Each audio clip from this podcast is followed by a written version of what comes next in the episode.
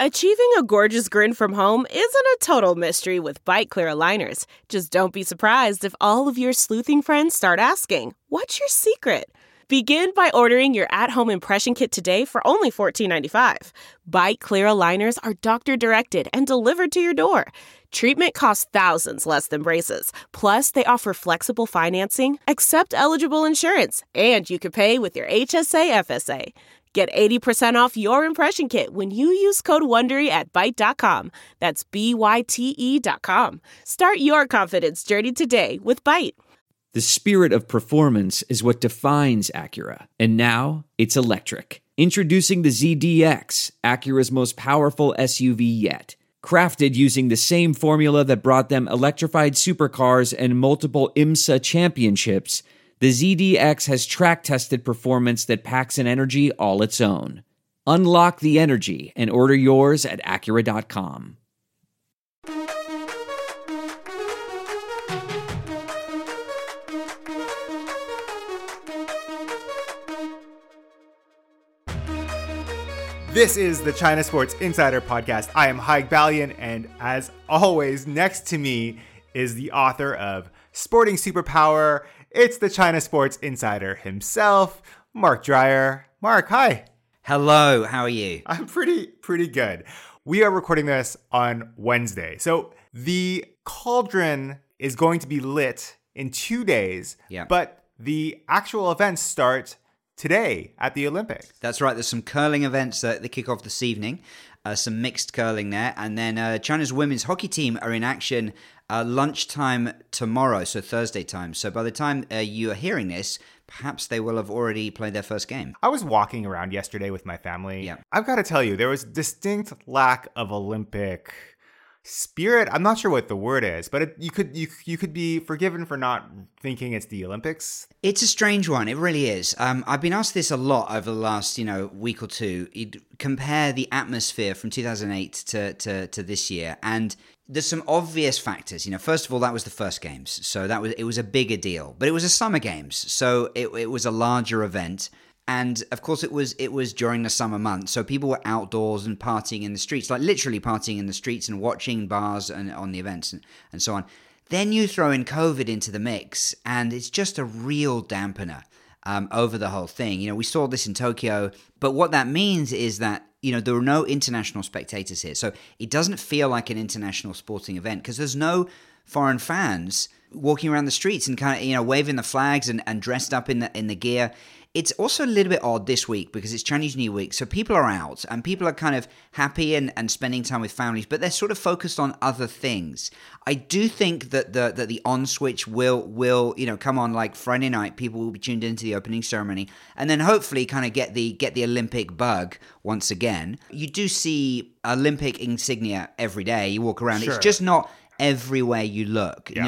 It's not the topic on everyone's lips. Okay, just going to take a bit of a detour here. You mentioned the opening ceremony. Do you ever watch the opening ceremonies? Well, I do, but more out of duty than anything else. Yeah, but I'm a sports lover, but they are the most popular thing. The opening ceremony is the most watched event of any Olympics. That's nuts. People go nuts for this stuff. Yeah. And if you go back to 2008, it's really interesting. Just a little side point. There was a video, the DVD of the NBC production of that opening ceremony was released in China, and all the Chinese thought, NBC actually did a better production. They have additional cameras, so you kind of have like the different directors doing their different cuts of the ceremony. Wow. And apparently the Chinese fans kind of compared the two side by side and thought, well, NBC's better. So it'd be interesting to see whether that happens this time around.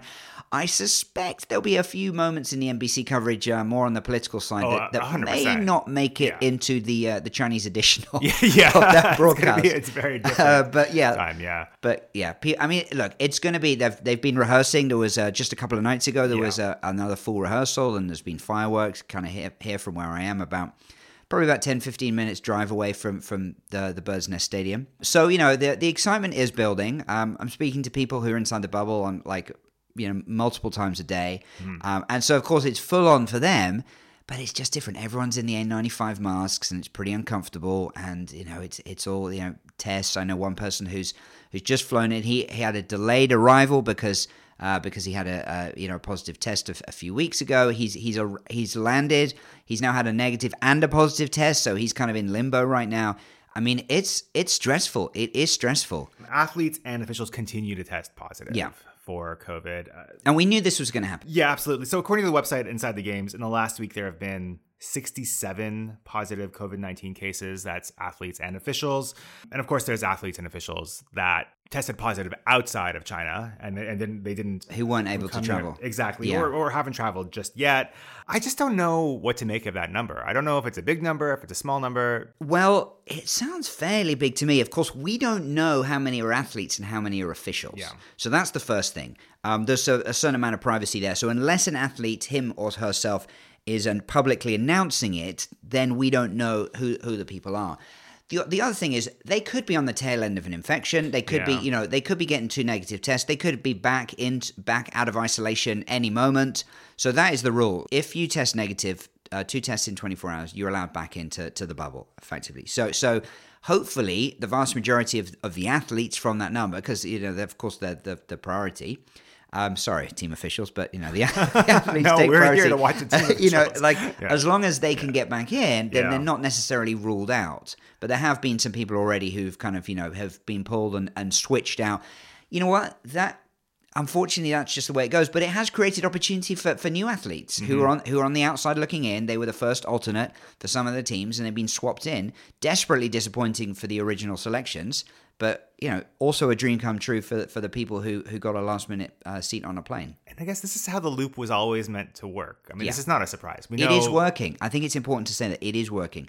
They're getting them basically at the airport, exactly, or very few kind of during daily screening. But it doesn't feel like there's intra bubble infections, which is basically the best that could be hoped for. Last week we mentioned the Chinese men's hockey team was in Tianjin. Yeah. Any update on that? Yeah, so they're all in Beijing. So they landed into Tianjin, which is, an hour or so down the road, where they were kind of in camp. And they were in self-imposed quarantine for a number of days. But now they've been practicing and posting photos of all around the Olympic Village. So, spirits seem pretty high. Women, of course, start in less than 24 hours from the time that we are recording this, so that's pretty exciting. And one of the small details that I will be looking out for when the men play is obviously the local Chinese players have their Chinese names. The heritage players have been playing in Russia with their English names. They've all been given Chinese names. Now, if you're Parker Fu and Spencer Fu, you already have Chinese names, Fu Shuai and Fu Shuang, so that makes sense. If you're Jeremy Smith or Jake Chelios, you didn't grow up with a Chinese name. So they've been assigned basically transliterations of their I love this. Of their Chinese names. So it's I can't even pronounce some of that. They're like multi-syllable monstrosities, but Jake is Jieke, and I don't have it in front of me, but Chelios is it's a long one. Do you have a Chinese name? Just marker, but it's kind of I don't really use it. I think it's been on a business card here or there. Yeah. But, I didn't call myself something something a bit more exciting. But this is in standard with China basically saying, hey, if you're going to play for us, you're Chinese, you got to play by our rules, which is fair enough. We saw it with the soccer players. All the Brazilian soccer players who came in, they all have Chinese names, which is what they're referred to. But it was very last minute for these heritage players, and some of them don't have Chinese heritage. You've got there's a Russian player playing for the Chinese men's team. So I'm actually looking to find out. There's a little bit of confusion right now. Is their first name, because of the order of the Chinese That's names right, versus the English name, are they going to have the Jieke, or they're going to have the Jake or the Chelios on the back of the jersey? Interesting. On the back of the jersey. But it's going to be a nightmare for people to track. Commentators are going to be like, okay, so this is, let me try and read that and pronounce that and then translate it back to English and then figure out who the player is. Yeah, it's a bit of a mess. But, they'll get through it. And a lot of the commentators won't even be here. I have a good buddy, actually, Canadian friend from Beijing. He's in the bubble, and his dad has come over from Canada. He's a TV director, so he's part of the broadcast crew coming over for the internal Olympic OBS, the Olympic Broadcasting Service. And my buddy is a spotter for the hockey, so he's going to be positioned between the penalty boxes during the games, basically just feeding up information. And the reason I mentioned this, it was really nice, but he hasn't seen his dad for 2.5 years. So his dad came in on a middle of the night flight, and he waited up in a hotel lobby, saw him at 3:40 a.m. a couple of nights ago. Basically, they were able to wave to each other through a window because his dad had to basically wait for the results of his test, and then he finally got to see him later that morning, you know, when the test results came through, and was able to sort of see his dad. So it's kind of like a nice story. But that's an amazing story. Yeah, pretty cool job that he has, like basically perched between the penalty boxes. So you'll see him. If you see this this guy, this is like, who's that person? You kind of look, you know, maybe with a headset. That's my buddy Liam. Honestly, I have a little bit of FOMO here. I'm really bummed. I'd love to be inside the bubble. Are we talking about tickets now? Are we talking about tickets?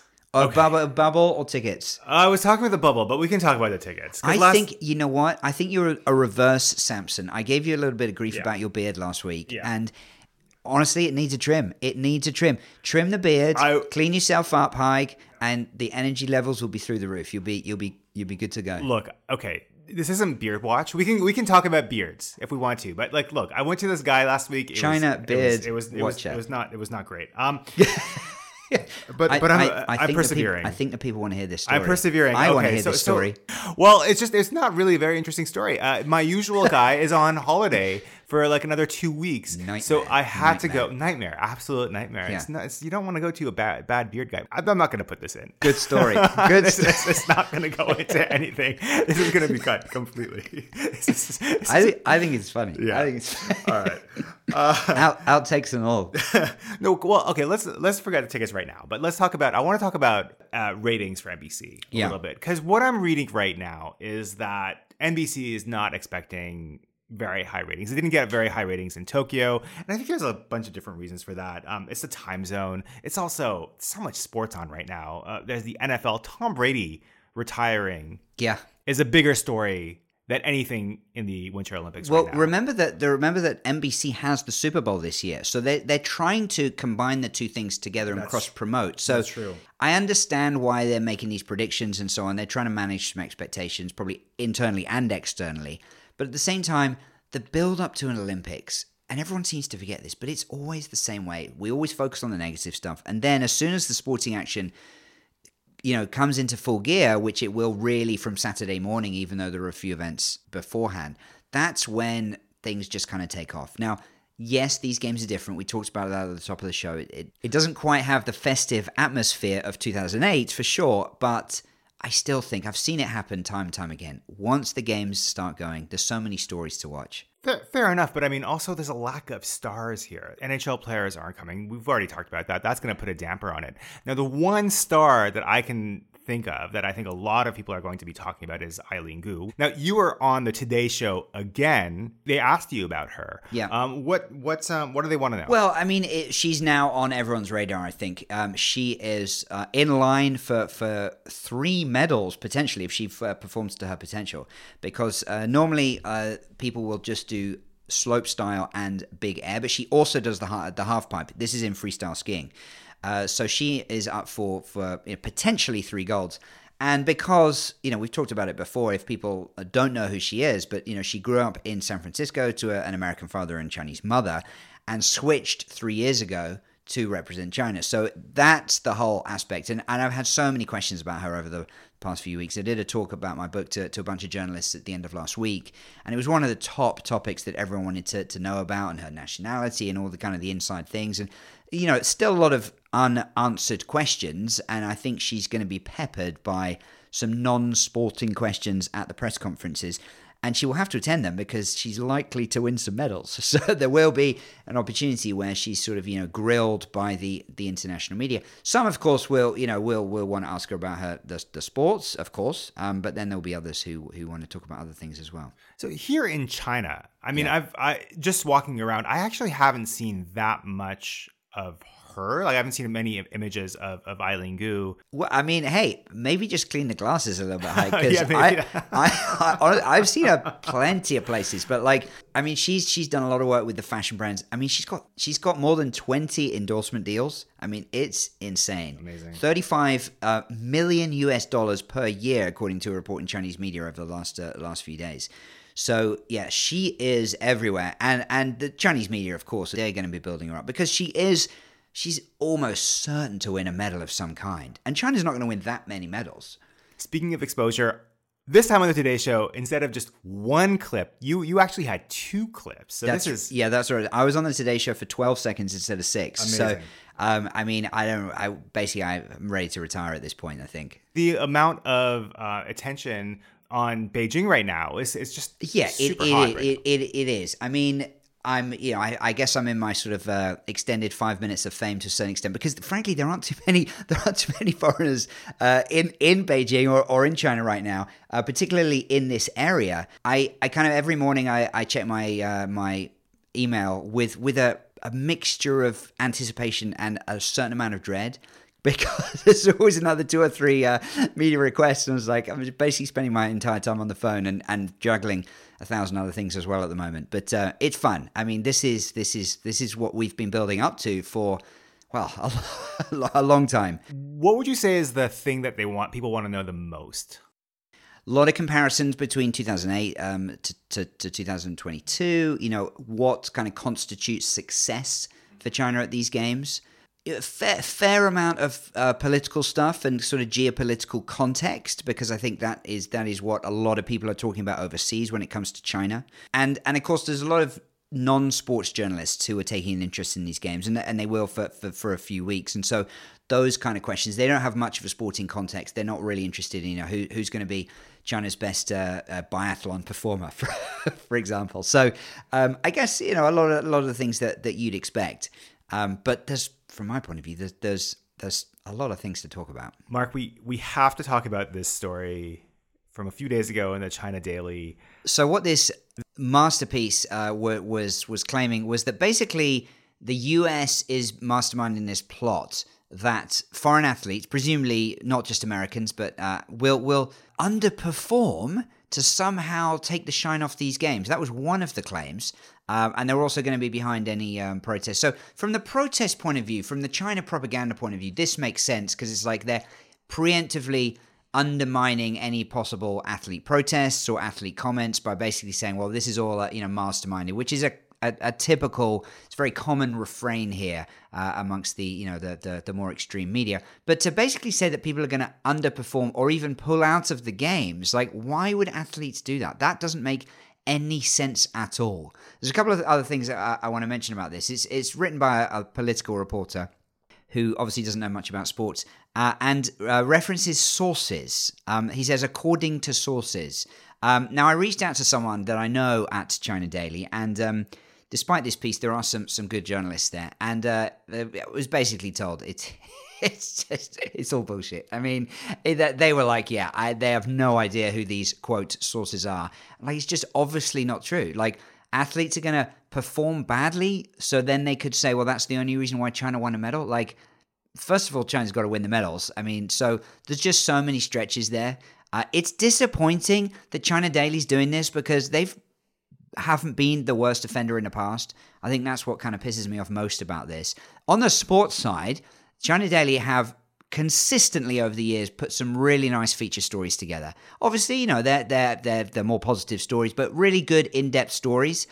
There's one guy in particular who you could probably figure it out. I won't mention his name, but he is a very good sports reporter with China Daily. He's been there years, put some really nice pieces out. And so when the whole thing is sullied with kind of garbage like this, I suppose at this point, what do I expect? You know, like, I'm maybe being naive, but... I've got to tell you, I don't really read a lot of China Daily in my daily life. It's only when something like this happens, and it's sort of on Twitter, that it comes to my attention. And if people are really desperate, they can look it up. But otherwise, don't waste your time. Yeah, don't waste your time. One thing I do want to talk about, Mark, is tickets. Because as you remember last week, I mentioned that I might be able to get a couple of tickets. I said my recollection was a little bit more certain than that. I was pretty sure you were almost taunting me, saying, "Haha, you can't go because you have the wrong vaccinations." But I now have tickets, so this was a little bit of a reverse. But okay, you've changed the message here. Continue. Possibly the first time anyone has ever taunted anyone for not having the Sinopharm vaccine, but. Moving on. Yeah, but moving on. So one thing I didn't realize then, and I know now, is there aren't nearly as many tickets as... You thought you were swimming in tickets last week. I thought we were going to be swimming in tickets. Turns out, yeah. Yeah, I mean, I thought we'd be swimming in tickets. Fair enough. Secondly, oh man, like the testing... is, I mean, if you want to go to more than one event, like it's going to be testing basically nonstop every single day. Yes, it is a high bar. It was pointed out to me by a listener who reached out last week to say that as the co-host of a sports podcast in China, you should probably be able to clear that high bar by doing a bit of testing. But, you know, I understand there are some risks with... You know, if someone in the spectators, the group that you're in, if they test positive and so on, yeah, you could be kind of screwed for a few weeks afterwards. You could be screwed for a few weeks. And listen, my family just got back after 3 weeks of quarantine. Do you have any idea how unhappy they would be with me if I went there?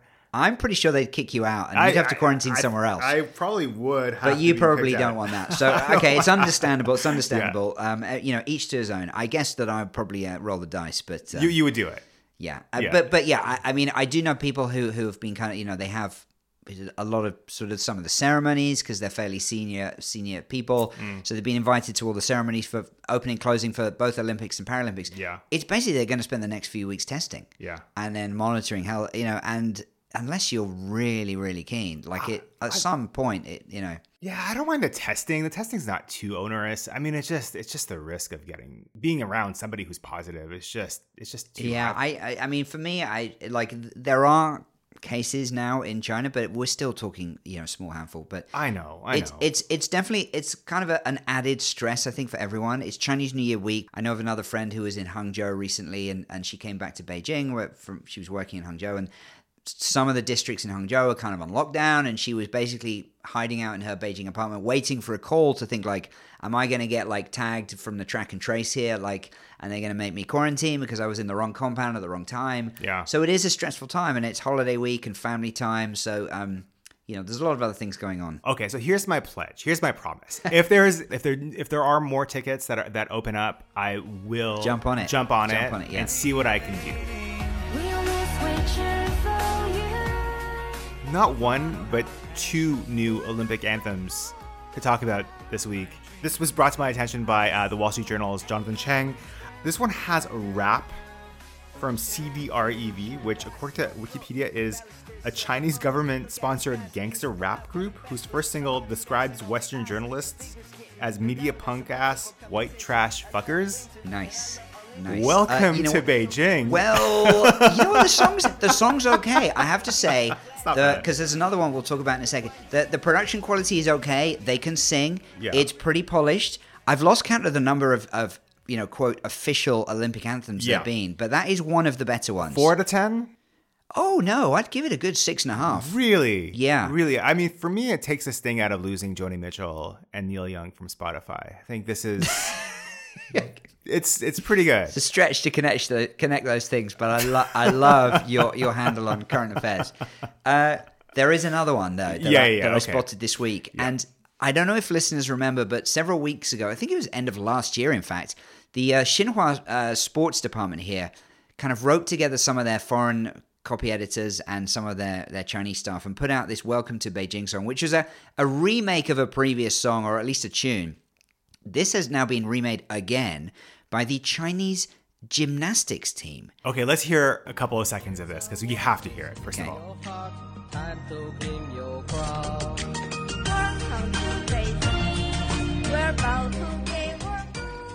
So there's a couple of obvious problems. Now, number one, I feel really sorry for these gymnasts because they're Chinese gymnasts. Why are they singing in English when they clearly don't speak English? Like who's put them in this position? The other thing, a little bit harsh, they're not great singers either. So, like who thought this would be a good idea? Like I said, I feel sorry for them. It's just like there are other options out there. Sing in Chinese. Like it's absolutely fine. It's the Chinese Olympics. Sing something they like. Mike, wait, who is this for? Yeah, also, like, what is the intention? Well, you know who it's for. It's for the Chinese bosses. For someone to say, we did this in English because this will reach, you know, the millions of overseas viewers and this will tell China's stories better. No, it won't. No, it hasn't. It isn't telling China's story better at all. So please, look, I love the fact that they're being patriotic and supporting the games, but I think there are better ways to do it. All right, moving on to like our one non-Olympic story, China's disastrous World Cup qualifying campaign is thankfully almost over, and it's hard to imagine things getting any worse. Yeah, this is the men's soccer team. The men's soccer team, yeah. It absolutely blew up the Chinese internet last night. I mean, everyone was posting about this. But inactive groups, I mean, that you know haven't had messages for months and months. People were posting videos, and it was like, I think at this point, so they lost to Vietnam 3-1. They scored deep into injury time, so it was 3-0 for the longest time. It was 2-0 very early on in the first half, so it was just disastrous from start to finish. And Vietnam, by the way, was the one team in their group that China thought, well, we can kind of bank on a win, 3 points against them. So yeah, it was just not good. A lot of people are at home, so a lot of people were watching because it's the holiday week, and so I think that's why it kind of got more attention, even though we knew that the qualification campaign was over. So I guess the head coach wasn't the problem. Is that what we're learning? Yeah. So they changed the head coach a few weeks ago because, well, it's complicated, but you can't just change a coach and expect the players to be magically better. You can expect them, I think, to perform better than that against a team as bad as Vietnam. However, I think Chinese football fans right now, they've moved through the anger and the despair in it. And it's almost kind of, I saw one person, a soccer fan, she was like, this is just amusing at this point. It's like, how bad, how low can China go? And it's like, it turns out a little bit lower. Yeah, that's right. Because they have 2 games left against Saudi Arabia and Oman. And really, they could be the worst team in this group. Yes. I mean, people have said to me, oh, don't worry, because 2026, when the World Cup expands and there are a significant number of more places for Asian teams, it's not a given for sure that China will qualify. They're going to really need to seriously play much, much better than this. They did well, I suppose. I always try to find the positives, desperately digging deep here. But they did well to qualify for the final stage of qualifying. So that was something, but it's been disastrous. It really has.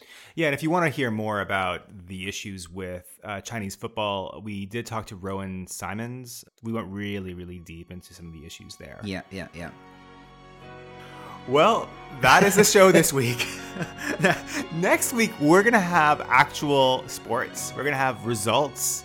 We're going to have reactions and maybe a special guest or two. You can and should follow us on Spotify or Apple Podcasts and really anywhere you listen to podcasts, and we're going to be back next week.